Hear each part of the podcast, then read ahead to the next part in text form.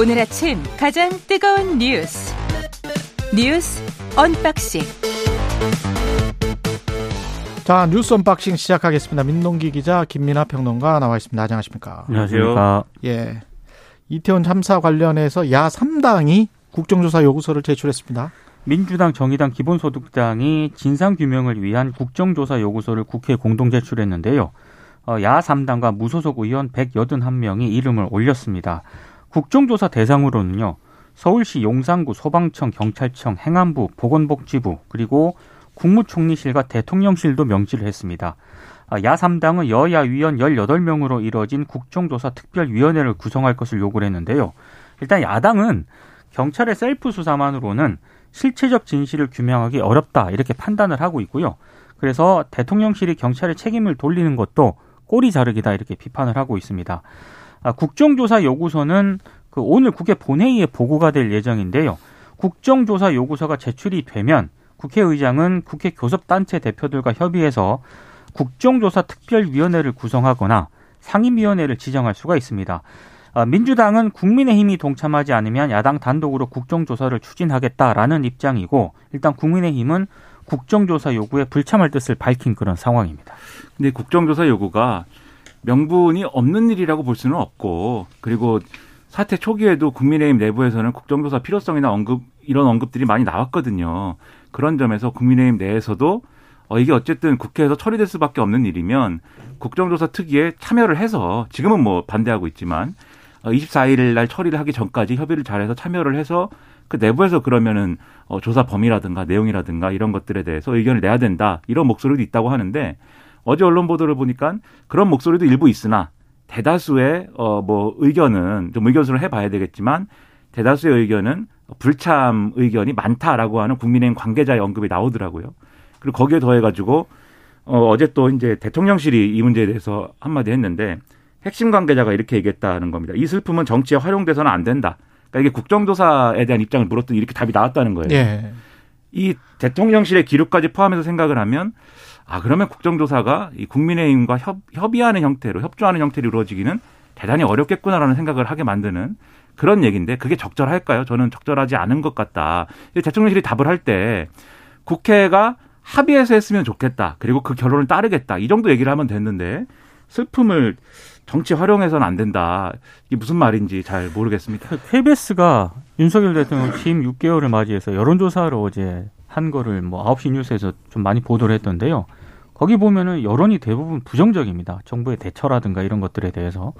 그러니까 그런 것들을 좀 많이 참고를 했으면 좋겠는데 아직까지는 그런 모습이 좀 보이지 않는 것 같습니다. 그 대통령실이 정치라는 말을 스스로 오염시키고 있는 것 같은데, 이재호 상임고문이랄지 이 관련해가지고 지난번에 이제 바이든 날리면 이땡땡 관련해서 사고가 났었을 때, 그때도 정치적으로 이거 풀어야 되는 문제다, 이런 이야기를 자주 하잖아요. 그러니까 국민의힘 고문들이랄지 좀 정치를 하셨던 분들마저도 정치적으로 풀어야 된다라고 할 때 이 정치와 정치를 하면 안 된다의 이 정치는 똑같은 정치거든요. 단어의 의미가. 그리고 사고, 사망자라고 국무총리실 보도자료에서 그렇게 고집을 하고, 대통령도 그렇게 이야기를 하고, 그 다음에 심지어는 이제 국민의힘은 희생자나 참사 이런 말을 가끔 합니다만은 플래카드에는 여전히 이제 이태원 사고 이렇게 적어 놓잖아요. 그게 다 정치예요.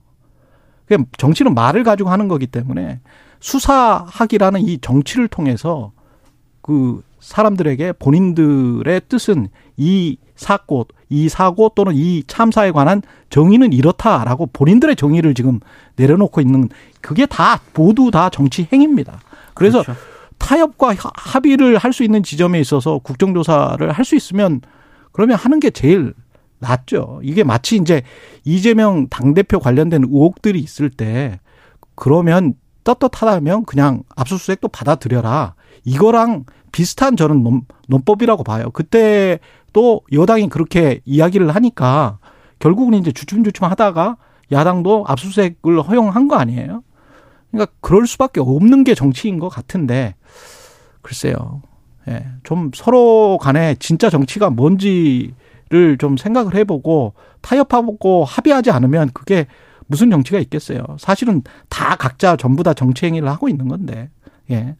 이태원 김은혜, 강승규 웃기고 있네. 이것도 정치죠. 그렇죠. 예. 그러니까 어제 국회 운영이 이제 예산안 심사가 이제 진행이 됐는데요. 웃기고 있네 이 파문이 계속 좀 이어졌습니다. 특히 야당은 두 수석을 국회 모욕죄로 고발하고 경질하라 이렇게 이제 김대기 대통령 비서실장에게 요구를 했는데 김대기 실장은 이렇게 답을 했습니다. 국회 모독이라고 보지 않는다. 그리고 자신도 사과를 했고 두 수석은 퇴장까지 했다. 더 이상 뭘 하라는 말인가 이렇게 반문을 했고요. 또 윤석열 대통령이 두 수석 조치 여부에 대해서는 징계 조치와 관련된 그런 말씀은 없었다. 이렇게 또 입장을 밝히기도 했습니다. 그리고 어제 이제 국회 운영위에서 김은혜 수석이 다시 한번 사과를 했습니다. 부적절한 처신에 대해서 매우 송구스럽게 생각을 한다. 반성한다. 이렇게 얘기를 하면서도 필담은 운영위와 이태원 참사와 관계없음을 분명히 말씀드린다. 또 이렇게 얘기를 하기도 했습니다.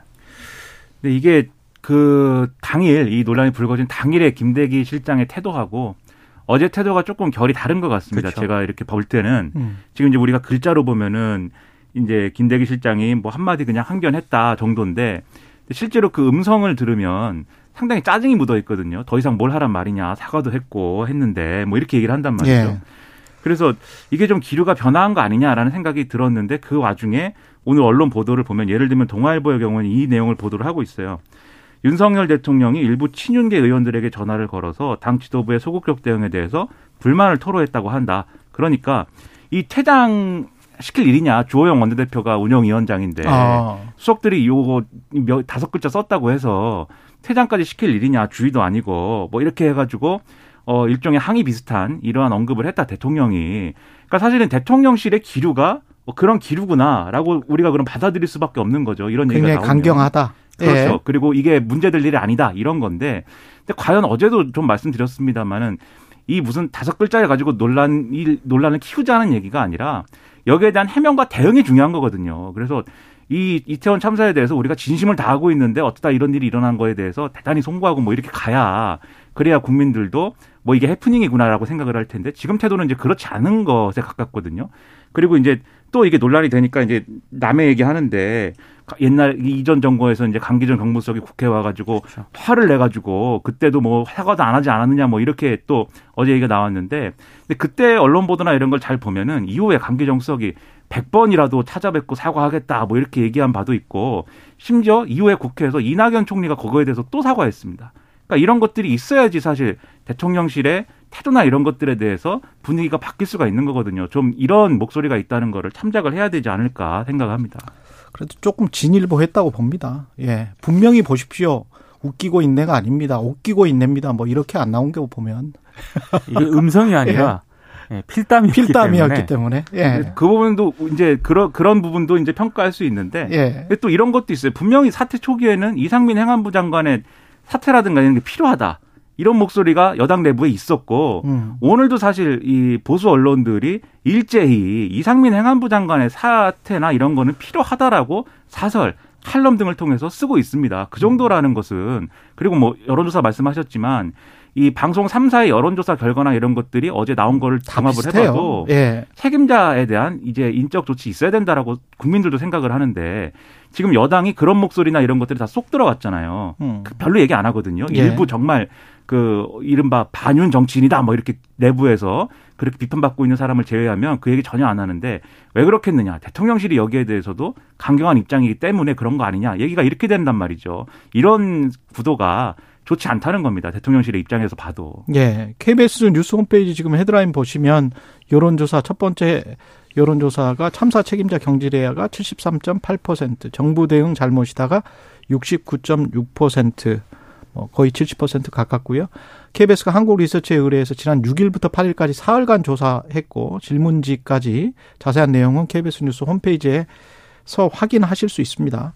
관련해서 여론은 이렇다는 말씀이고 특수본은 지금 해밀턴 호텔 등 압수수색을 했습니다. 해밀턴 호텔 대표이사 사무실, 주거지 등 세 곳을 압수수색을 했는데요. 일단 불법 중축 건축물이 참사 피해를 키웠다 이런 의혹이 제기가 됐는데 여기에 상당히 좀 비중을 두는 것 같습니다. 특히 이 해밀턴 호텔이 본관과 별관에 무당 중축한 테라스 때문에 도로폭이 좁아졌고 그 결과 참사 당시 피해가 커졌다는 혐의에 대해서 이제 앞으로 수사를 본격적으로 진행을 할 것 같습니다. 일단 2013년에 이 불법 중축으로 용산구청에 적발이 됐는데 이후에도 약 4억 5천만 원에 이르는 이행 강제금을 내면서 위법 행위를 이어온 것으로 일단 드러났고요. 관련해서 용산구청이 해밀턴 호텔을 포함해서 참사 현장 인근 불법 중축 건물 5곳을 또 건축법 위반 혐의로 지난 7일 용산경찰서에 고발한 그런 상황입니다. 뭐 오세훈 서울시장도 이 부분에 대해서 상당히 좀 주목을 하고는 있는데요. 근데 여전히 뭐 언박싱에서도 계속 얘기하는 거지만 뭐 행안부라든가 네. 서울시에 대한 수사 가능성에 대해서는 여전히 좀 뭐 유보적인 입장을 보이고 있기 때문에 꼬리 자르기 수사를 하고 있다라는 비판은 아직도 계속 지적이 나오고 있습니다.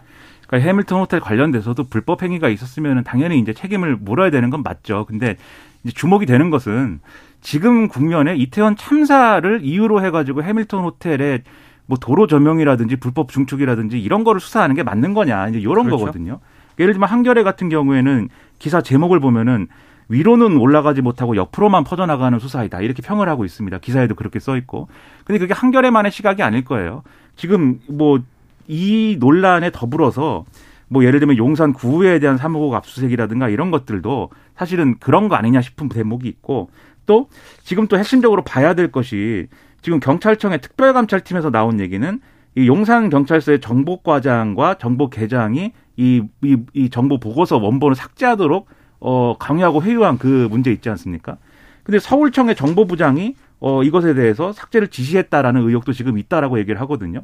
근데 서울청 정보부장이면 제가 알기로는 뭐 그러니까 이 지방경찰청의 부장이면은 경무관급인데, 예. 그러니까는 용산 경찰서장보다도 한 단계 위에요. 예, 그렇죠? 그렇습니다. 예. 그런데 어쨌든 직급이 정보부장, 정보과장, 정보계장 이런 사람들인데 과연 용산 경찰서장 그리고 서울청장 에 어떤 인식 내지는 양해 없이 그런 일들을 했을까라는 의문도 있거든요, 사실. 그러니까요. 예. 그런 부분들을 사실은 이 수사를 하고 조사를 하는 것이 훨씬 더 급박한 것이 아닌가 이런 생각인데 워낙 뭐 근본적인 이런 뭐 수사를 하라고는 하고 위로는 못 올라가니까 옆으로 퍼지는 거 아니냐 이런 인식들이 커질 수가 있어서 위로는 못 올라가니까 옆으로 퍼진다. 네. 그렇죠. 예. 그렇지 않다는 거를 좀 보여줬으면 좋겠습니다. 윤석열 대통령은 아세안 그리고 G20 정상회의 참석을 위해서 내일 지금 순방이 잡혀 있는데 MBC 기자는 전용기 탑승 못하겠다. 불가 입장을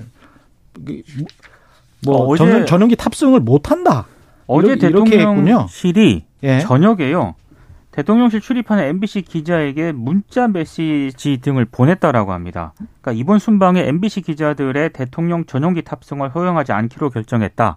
어제 저녁에? 일방적으로 예. 통보를 했다는 거고요. 이유는 이렇습니다. 최근 MBC의 외교 관련 왜곡 편파 보도가 반복돼 온 점을 고려해서 취재 편의를 제공하지 않기로 했다는 거고요.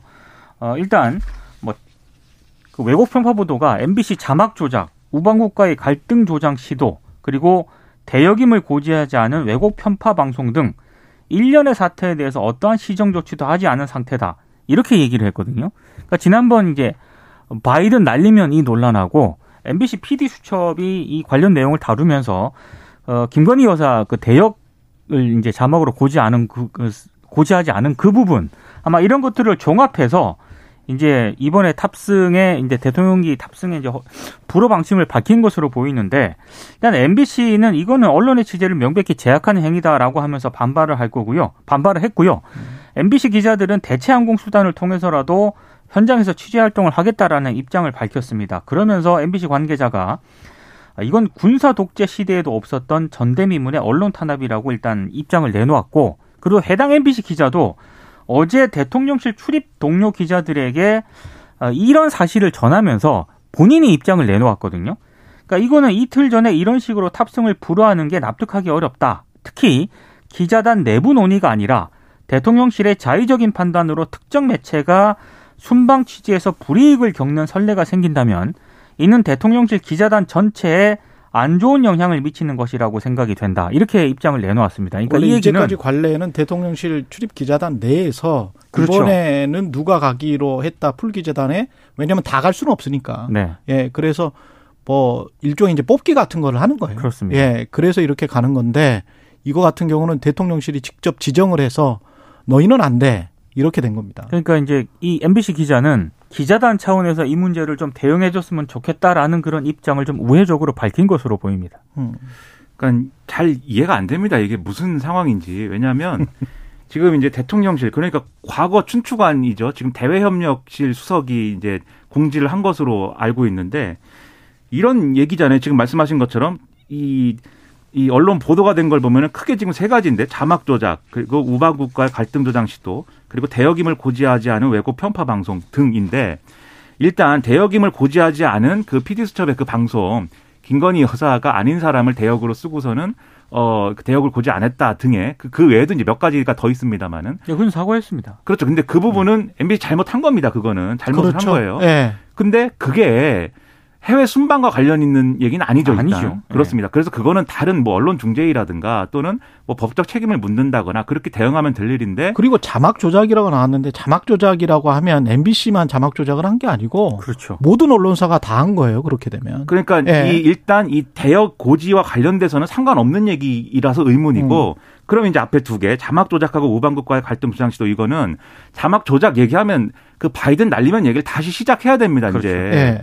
그 얘기를 다시 시작하는 게 무슨 득이 될까요? 저는 상당히 이해가 안 되고, 그다음에 우방국과의 갈등 조장 시도는 뭘 얘기하는 거냐면, 그 바이든 날리면 그 사건에 대해서 백악관에 이메일을 보내서 입장을 물었다라는 거를 지금 문제 삼는 것인데, 네. 그때 뭐 MBC 보도만 나온 게 아니고 외신 보도나 이런 것들이 이제 다 나오는 상황에서 백악관에 당신들은 입장이 뭐냐라고 물은 게 무슨 우방국과의 갈등 조장 시도가 되겠습니까? 그러면 우리 언론은 백악관을 상대로 또는 해외 외국의 어떤 정보를 상대로는 취재를 절대로 하면 안 되는 것이냐. 그 취재도 국익을 고려해가지고 뭐 해야 되는 거냐. 이거는 제가 볼 때는 대통령실에 이 통보를 한 수석이 언론관이 아주 그 잘못돼 있다고 생각할 수 있는 그런 얘기거든요. 저는 대통령이 자유민주주의를 항상 강조하시고 이 공정과 상식을 얘기했기 때문에 이런 통보를 하는 수석에 대해서는 인사조치를 해야 되고 크게 질책을 해야 된다, 이렇게 생각을 합니다. 그리고 검찰이 이재명 더불어민주당 대표 최측근인 정진상 당대표 비서실 정무조정실장 자택과 사무실을 압수수색했는데 간단하게 전해주시고 끝내죠. 예. 민주당 사에 대한 검찰의 압수수색이 이번이 세 번째인데요. 일단 민주당은 반발을 하고 있습니다. 이게 왜냐하면 이태원 참사에 대한 국민적 시선을 돌리려는 국면전환용이다라고 국면전환용이다? 반발을 예. 하고 있고, 특히 이제 정진상 실장 같은 경우에는 책상도 아직 안 놓였다고 합니다. 민주당에. 근데 이게 민주당사까지 압수수색을 시도한 것은 명백한 과잉수사다라고 지적을 하고 있고요. 근데 지금 특히 이제 검찰의 혐의는 정진상 실장이 유동규 전 본부장을 통해 대장동 위례신도시 개발을 주도한 남욱 변호사로부터 2014년 5천만 원 등 수차례에 걸쳐서 1억 4천만 원을 수수한 것으로 일단 검찰이 혐의를 두고 있습니다. 돈을 받았다. 그렇습니다. 이제 이 부분에 대해서 아마 앞으로도 검찰 수사가 계속 이어질 것으로 보입니다. 계속 전해드리겠습니다. 예. 김용 부원장의 공소장이나 이런 걸 보면 검찰이 그림을 엄청나게 크게 그리고 있는데 그걸 이제 하나씩 규명하고 수사 과정에서 이제 그걸 뭐 증명할 수 있느냐, 이 문제는 말씀하신 것처럼 따라가면서 우리가 확인해야 될 부분인 것 같고, 그다음에 이게 어제 압수수색에 대해서 민주당이 하는 얘기는 몇 가지 얘기가 있어요. 첫 번째로 정진상 실장에 대해서 무슨 뭐 이 쓴 PC가 있다든지 뭐 이런 것들을 압수하는데 성공하지 못했다, 없었기 때문에 국회 본청에서도 메모지라든가 파쇄한 뭐 이런 일부 자료라든가 이런 것만 압수를 해갔다라는 건데, 민주당이 어쨌든 압수수색을 처음엔 막다가 열어주지 않았습니까? 네. 그래서 이런 게 실제로 없기 때문에 보여줄 수 있다라는 의미도 있겠지만, 제가 주목한 거는 김용 부원장 구속할 때 그 언론 보도에 의하면은 구속영장에 적어놓은 사유 중에 하나가 압수수색을 받지 않아, 그 거부했다라는 그렇죠, 들어갔다는 그렇죠. 거잖아요. 예, 예. 마찬가지 일이 일어날 수 있기 때문에 아마도 압수수색 열어줄 수밖에 없었던 거 아니냐라는 생각도 합니다. 그러니까 검찰의 의도도 사실 뭐가 없는 걸 알면서도 압수수색을 하는 게 언론 플레이도 있겠지만 나름의 법정 전술이 예, 또 있는 거다라는 전술. 생각이 듭니다. 뉴스 언박싱 민동기 기자, 김민하 평론가였습니다. 고맙습니다. 고맙습니다. KBS 1라디오 최경영의 최강시사 듣고 계신 지금 시각 7시 42분으로 향하고 있습니다.